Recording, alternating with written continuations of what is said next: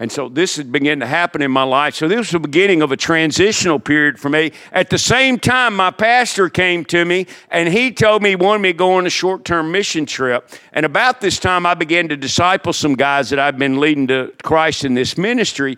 And during this period of time, as I realized this was very time consuming for me, so uh, I was having to weigh a lot of things out in my life, how I was going to live my life anymore. You know, it's one thing to go Saturday morning in a staged environment and, and lead people people to the Lord, which was great. I, I highly recommend it.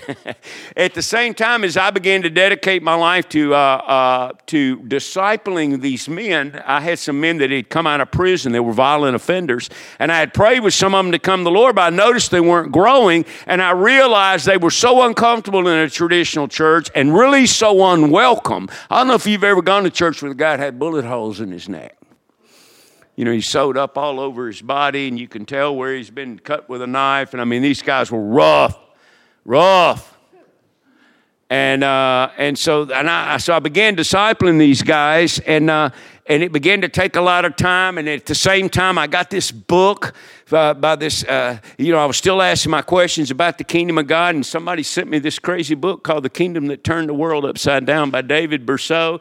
And so I'm, all this stuff cart's coming together. My friends are rejecting me because I'm chasing after Jesus. I'm going to this church where these missionaries are at. I finally began to understand the kingdom of God, and, uh, and I'm realizing that I can't do what God wants me to do and run all these darn businesses. There's just too much. I can't work 100 hours a week and do all this stuff. And then my pastor's telling me, Glenn, I want you to go on a short term mission trip. And I'm just like overwhelmed. And I told him, I said, that's got to be the dumbest idea I've ever heard in my life. I said, first of all, what do I need? I got six guys I'm discipling over here, okay? Why in the world do I need to get on a plane, go to a place where I don't know the culture, can't speak the language? There's already guys there that know what they're doing. You know, it's going to cost me $4,000 to go round trip. Back then, it's like 2000 now, but it's like $4,000 to go over there and come back. And, you know, let's send this guy a grand and call it even. You know, it's a lot better use of the money and time. I'll stay over here doing what I'm good at, and he can stay over there doing what he's good at, and let's just leave me out of the equation and everything. So my pastor told me, he says, Well, Glenn, I just want you to pray about it. And I said, No problem. So, you know, I, I do like most of us do. I got up and said, Lord, my pastor wants me to pray about going on a short term mission trip. I know you don't want me to go, but, you know, I told my pastor I'd pray. So anyway, God, have a nice day. Now let's you know let's pray about the things that matter. You know, Lord bless my mom and dad. And I started praying for my disciples. And I go on my thing. My pastor sees me. He says, "So," he says, "Did you pray about going on a short-term mission trip?" Oh yeah, yeah, yeah. I prayed. And he could tell he's like, "What do you mean you prayed?" I said, "I prayed. I prayed. Like two days ago, I asked God. Didn't hear back from him." You know, no answer is an answer. You know, God has no opinion in the matter, evidently. And so, uh, so he says, No, I want you to pray every day. And he says, Not only that, he gave me this book on how to pray for the nations. And, uh, and so it had every country in the world, and you open it up and you pray. It starts in the A's, it's alphabetical, of course, you know, Azerbaijan or something, you know, and it tells you about, you know, when the last time God moved there and whether or not it's Muslim or Catholic, whatever. And so, so I'd pray for him and turn the page and everything. I tell everybody my pastor tricked me. It's become a trend that I've been tricked multiple times. And every time I get tricked, I get closer to what God wants me to do, it seems. But anyway, so I told him, he said, Look, I want you to seek God about this and pray about it. I don't mean one time and then give it up. I said, I want you to pray about it. So, you know, I'd get up every day and say, Lord, uh, my pastor, as you know, wants me to go on this short term mission trip. I know you don't want me to go, but you know, he told me to pray. I'm just praying, just letting you know. We all know the answer to this prayer. And uh, have a nice day, God. Now let's get on with the day. And I would every day I'm doing the same thing. Well, about four days into this prayer, I get up and I tell God the same thing. God, I know you don't want me to go. I know you're not interested in me going to Africa. What a waste of time that would be. Uh, Lord, I just, you know, once again, my pastor told me to pray, and I try to do what my pastor tells me to do. And I go walking in the living room and all I can tell you is, I heard in my heart of hearts, my brain, every sense in my body, I heard God say, I'm waiting on you in Africa.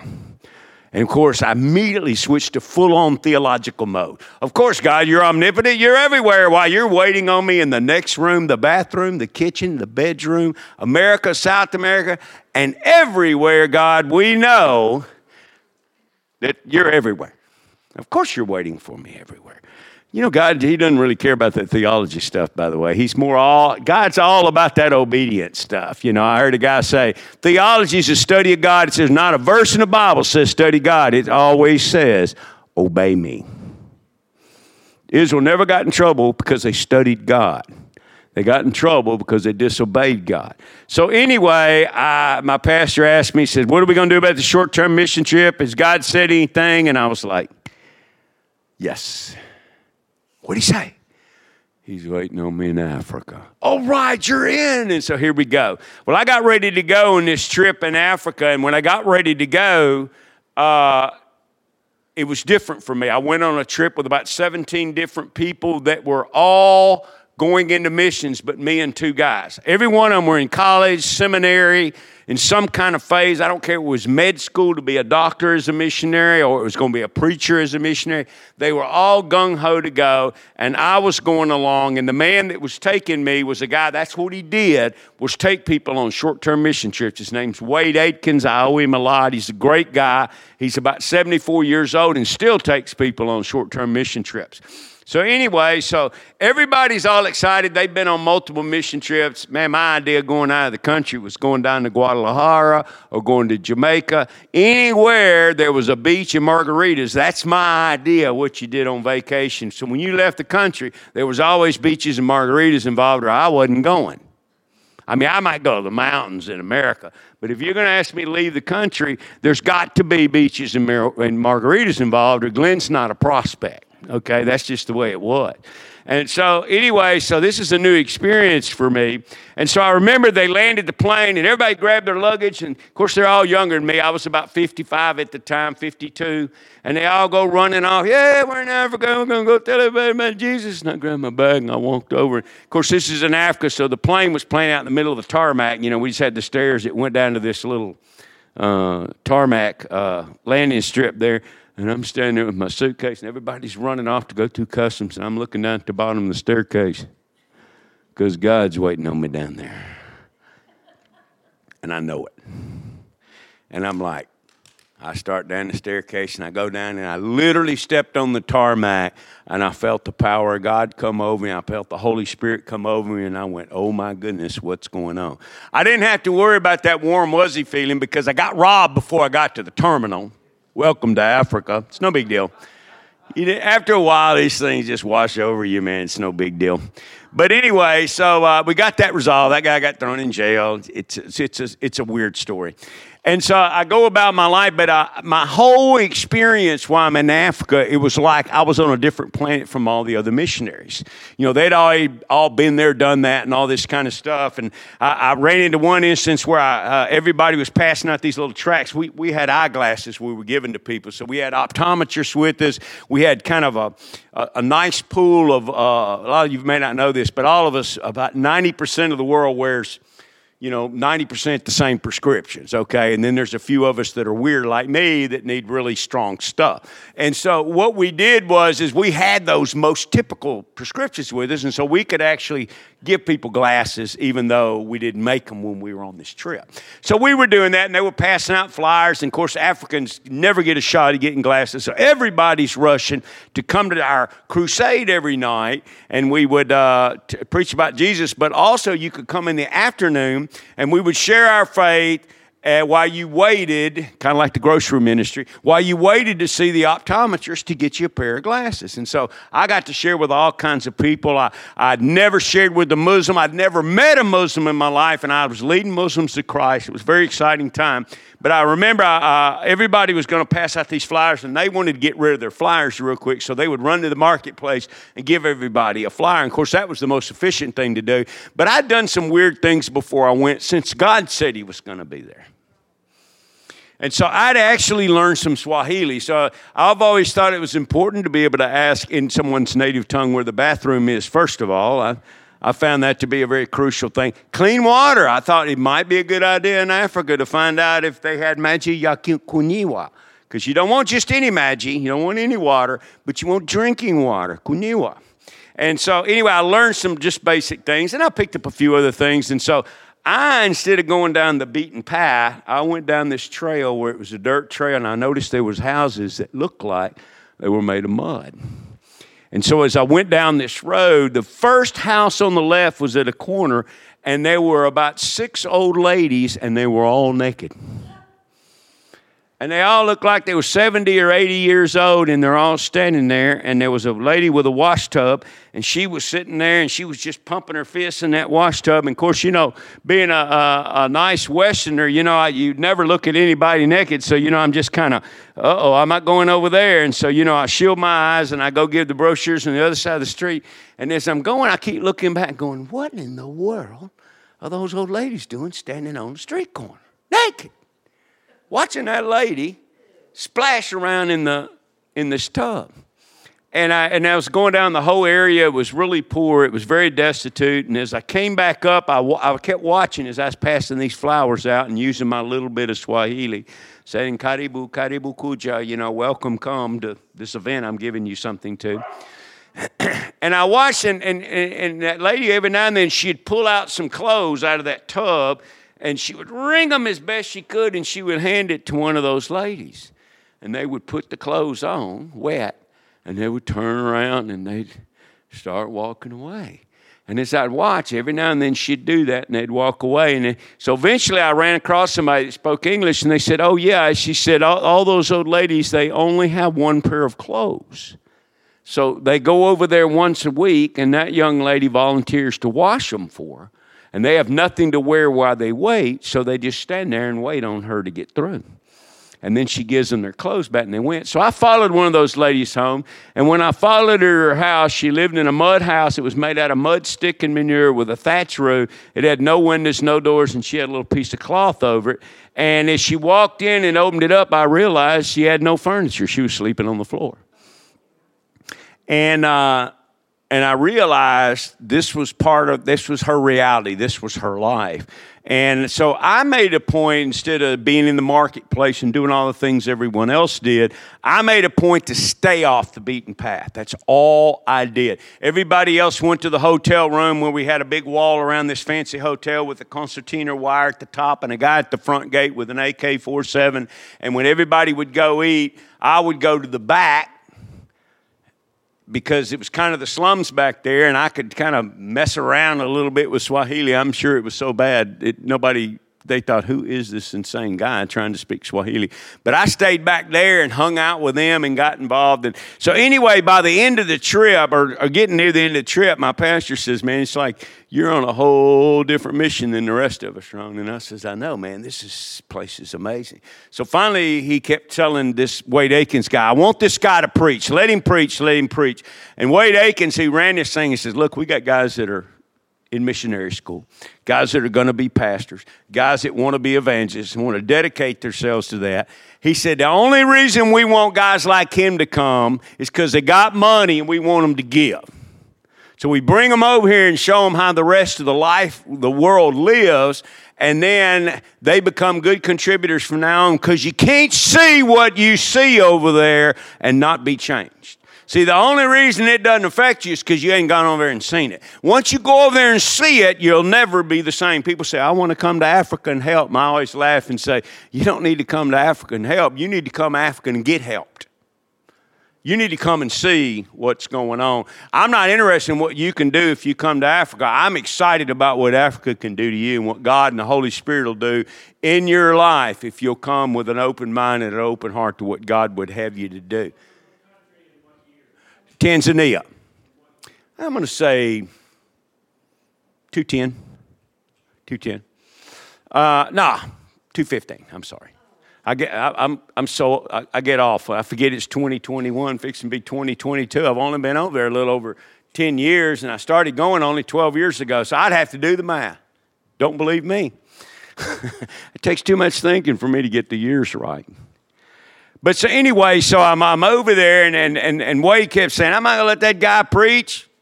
Just let this guy see what he sees and does what he does. I'm going to let all these young ministerial students preach. And so I was there, and Jeff just stayed after him and stayed after him. So finally, the crowds had gone down from 15, 20,000 people a night. The crowds had dropped down to about 800 or 1,000 the last night or two. And they said, okay, he can preach tonight. He can't do any damage. He can't hurt anything. It won't be 800 people there tonight. So I got there, and he told me I had four minutes. How many of you ever preached to a translator? I know you have. Four minutes means you got two. Because I'm going to say, you must be born again. And then this guy's going to say, Lazima anaziwa tena, or something like that. So, anyway, he's going to say something in Swahili for every time you say something in English. So, eight minutes is four, four minutes is two. You get the idea. So, I got it real quick.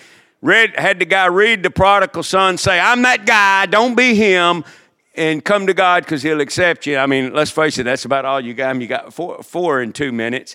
And then I gave the altar call and hundreds and hundreds and hundreds of people came down front. It was ridiculous.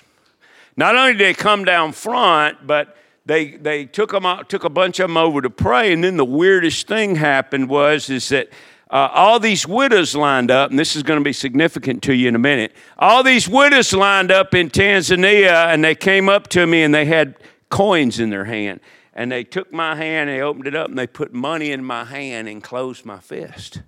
And I'm like, what in the world? And they kept giving me money, and I, one hand, and then I had to have two hands. I'm putting in my pocket. I turned around my translator and I said, "What's going on here?" And he's standing here like this. I said, "What? What are they doing?" He said, "I have no idea." And I said, Well, what does this mean? And he said, I've never seen this before in my life. He said, African Tanzanians do not look for white people to give money to. And these are widows they have nothing. He said, Best I can tell, they're giving you every single thing they have. And I have no explanation for what's happening.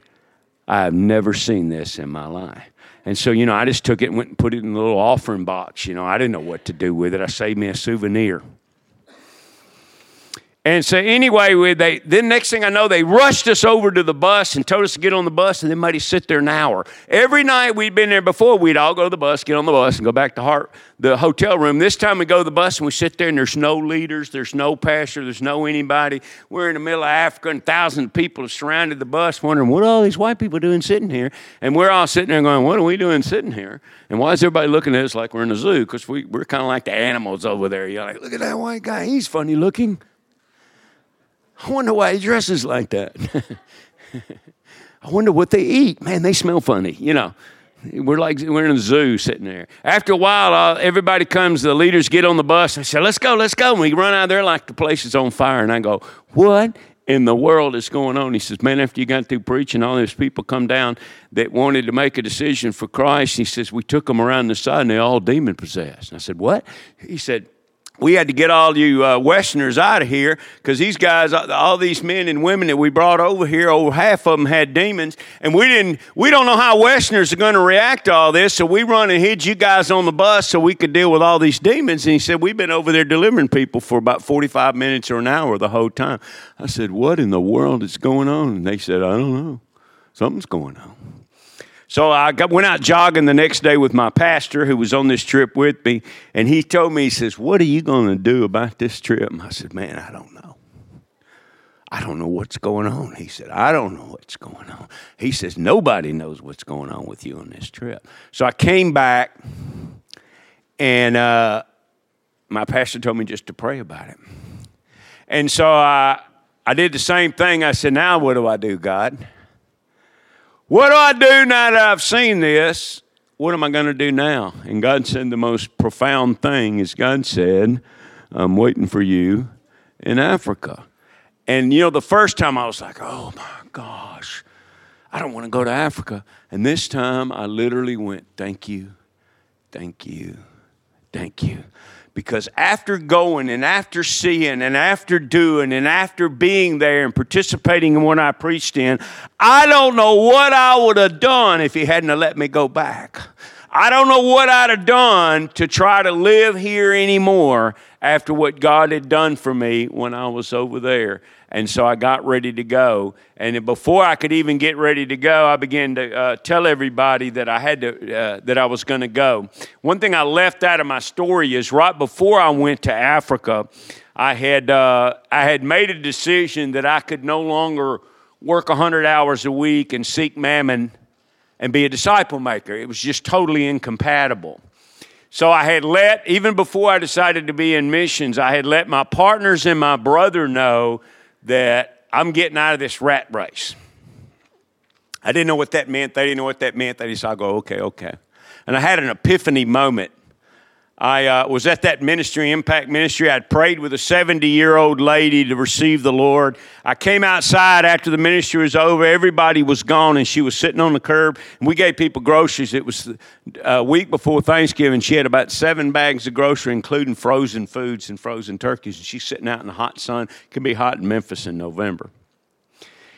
And I said, uh, Juanita, I said, what are you doing? And she said, my ride went off and left me. And I said, Well, how are you going to get home? She said, I have no idea. Nobody will answer the phone because they know I got seven bags of groceries. They got their groceries. They don't want to come back and get me. And I said, Man, I said, You know, you and I stayed in there praying and praising the Lord so long. Everybody forgot about us and they left us. And she said, I know. And I said, Juanita, don't you worry about it. You're my sister in Christ. And I said, I'm going to take you home.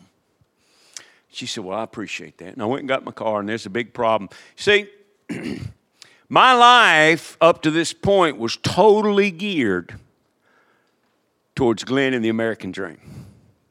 I mean, I had the super nice, I had two super nice apartments downtown. I had the cabin cruiser on the lake. I had all the toys and all the things that, you know, people want and have that you know there's all kinds of ways you can have your toys you know. Out in the country you know we love our hunting rifles four-wheel drives and our fancy pickup trucks. In the city we're a little bit different than that you know. Uh, and so anyway i went to go get juanita and I, and I drove up to go get her and there was only one problem is juanita had these big seven bags of groceries. But my dream my particular version of the american dream involved the mid-engine porsche and so I get up there and open the, dr- open the trunk on this Porsche, and I'm telling you, this thing here is way bigger than the trunk on my Porsche. So we had to just pour the pour the cans in there and fold up the sack and put it in there and we shut the back. And then we went around the front and on a mid-engine Porsche, when you open it up, it is designed to hold a small bag of golf clubs. And then the spares there. And that's it. I'm talking about the little nine-hole version of golf club. So we were able to put two bags of groceries there and we shut the lid. And then we go back to the car and we hit the button and the roof retracts back. And Juanita gets on her side and I put about three or four bags in her lap. And then I go around and get on my side of the car and I got two bags in my grocery store and we're fixing to go to the hood. And I couldn't help it. I started the car up, you know, and there's nothing sounds like a Porsche. I rev the engine. I turned around to Juanita and I said, Porsche. There is no substitute. Man, is this a bad grocery getter? and she said, It is. This is a terrible car for hauling things. I said, I know, I know. And so we drove to the hood and we drove to her house and I took her groceries in. We sat on the front porch and drank some tea. And I got through and I got in my car and I drove up to the stop sign and I stopped that car and I began to weep. That car was so emblematic of everything wrong with my life. Everything in my life was geared to the American dream and the set of values that I had had leading up to the last six months or a year.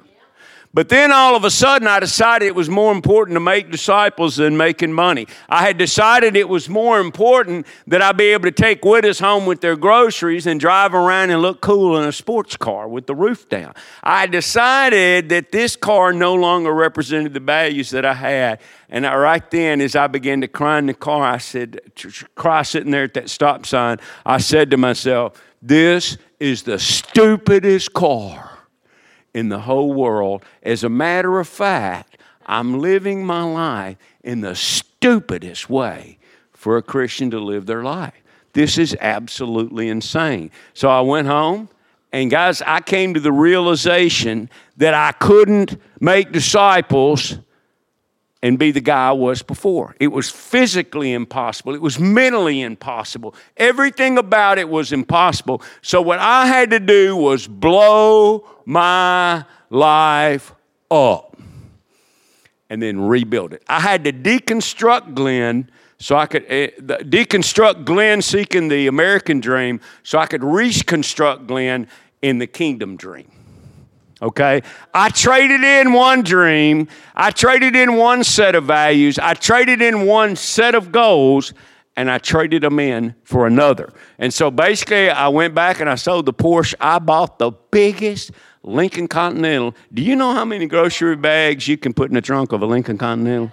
There's a reason the mob buys them. You know, they call them six body cars. You know, and I'm going to tell you, the trunk is so big, you can put 30 or 40 bags of groceries. That is not an exaggeration. And I could put about five widows in the back and four in the front with me, and the police wouldn't even slow down and talk to me. And I could go pick up my disciples and take them all anywhere I wanted. You know I used to go in that stupid Porsche, and I'd go over here and I'd get this guy and I'd bring him to the Bible study, and then I'd get my car and go get that guy and bring him to the Bible study. I'd have to make six, eight trips to bring them. And then I had to do it all over again because, you know, they're all tough guys and they were not sitting in each other's lap in that other seat in that poor. I'm, I'm not getting in there. I said, come on, man. If you'll just get in, it'll save me. One trip instead of two. I'm not sitting in that guy's lap. Okay. Okay. So, anyway, nobody would sit in anybody's lap, of course. So, anyway, uh, I tried. But anyway, so so you know, so I came to the realization that I just couldn't live this way, and I went even a step further, and I decided that to reevaluate one one particular Bible verse that I thought was so, so true about me, and in this Bible verse, Jesus said that you can't serve God and mammon; you'll hate one, and you'll love the other. And I said, now God, I don't know about this Bible verse. I said because I know how to make money and there's no doubt I'm chasing money. But I said, I don't hate you. I also know I love God, and I've loved God with all my heart before too, and I didn't hate money, so I don't understand this love hate thing you got in the Word. And so I'm just kind of praying and talking to God about this and everything. And then one morning I woke up and I just knew the answer. As you see, I worked 100 hours a week in my pursuit of money. And even though I was going on Saturday mornings to lead people to Christ, I was spending about 15 hours a week serving the Lord. And I came to the realization I was loving money with my time. And I was hating God with my time. All my resources, all my energy, everything was focused around my pursuit of the American dream. And God was like the bumper sticker on the back of your car. You know, the cars where all the money's at, the bumper sticker cost about $2. And that's kind of the difference in the bumper sticker in the car. And that was what my relationship with God was like. So I literally blew everything up and I started all over again. And where I wound up was in Africa.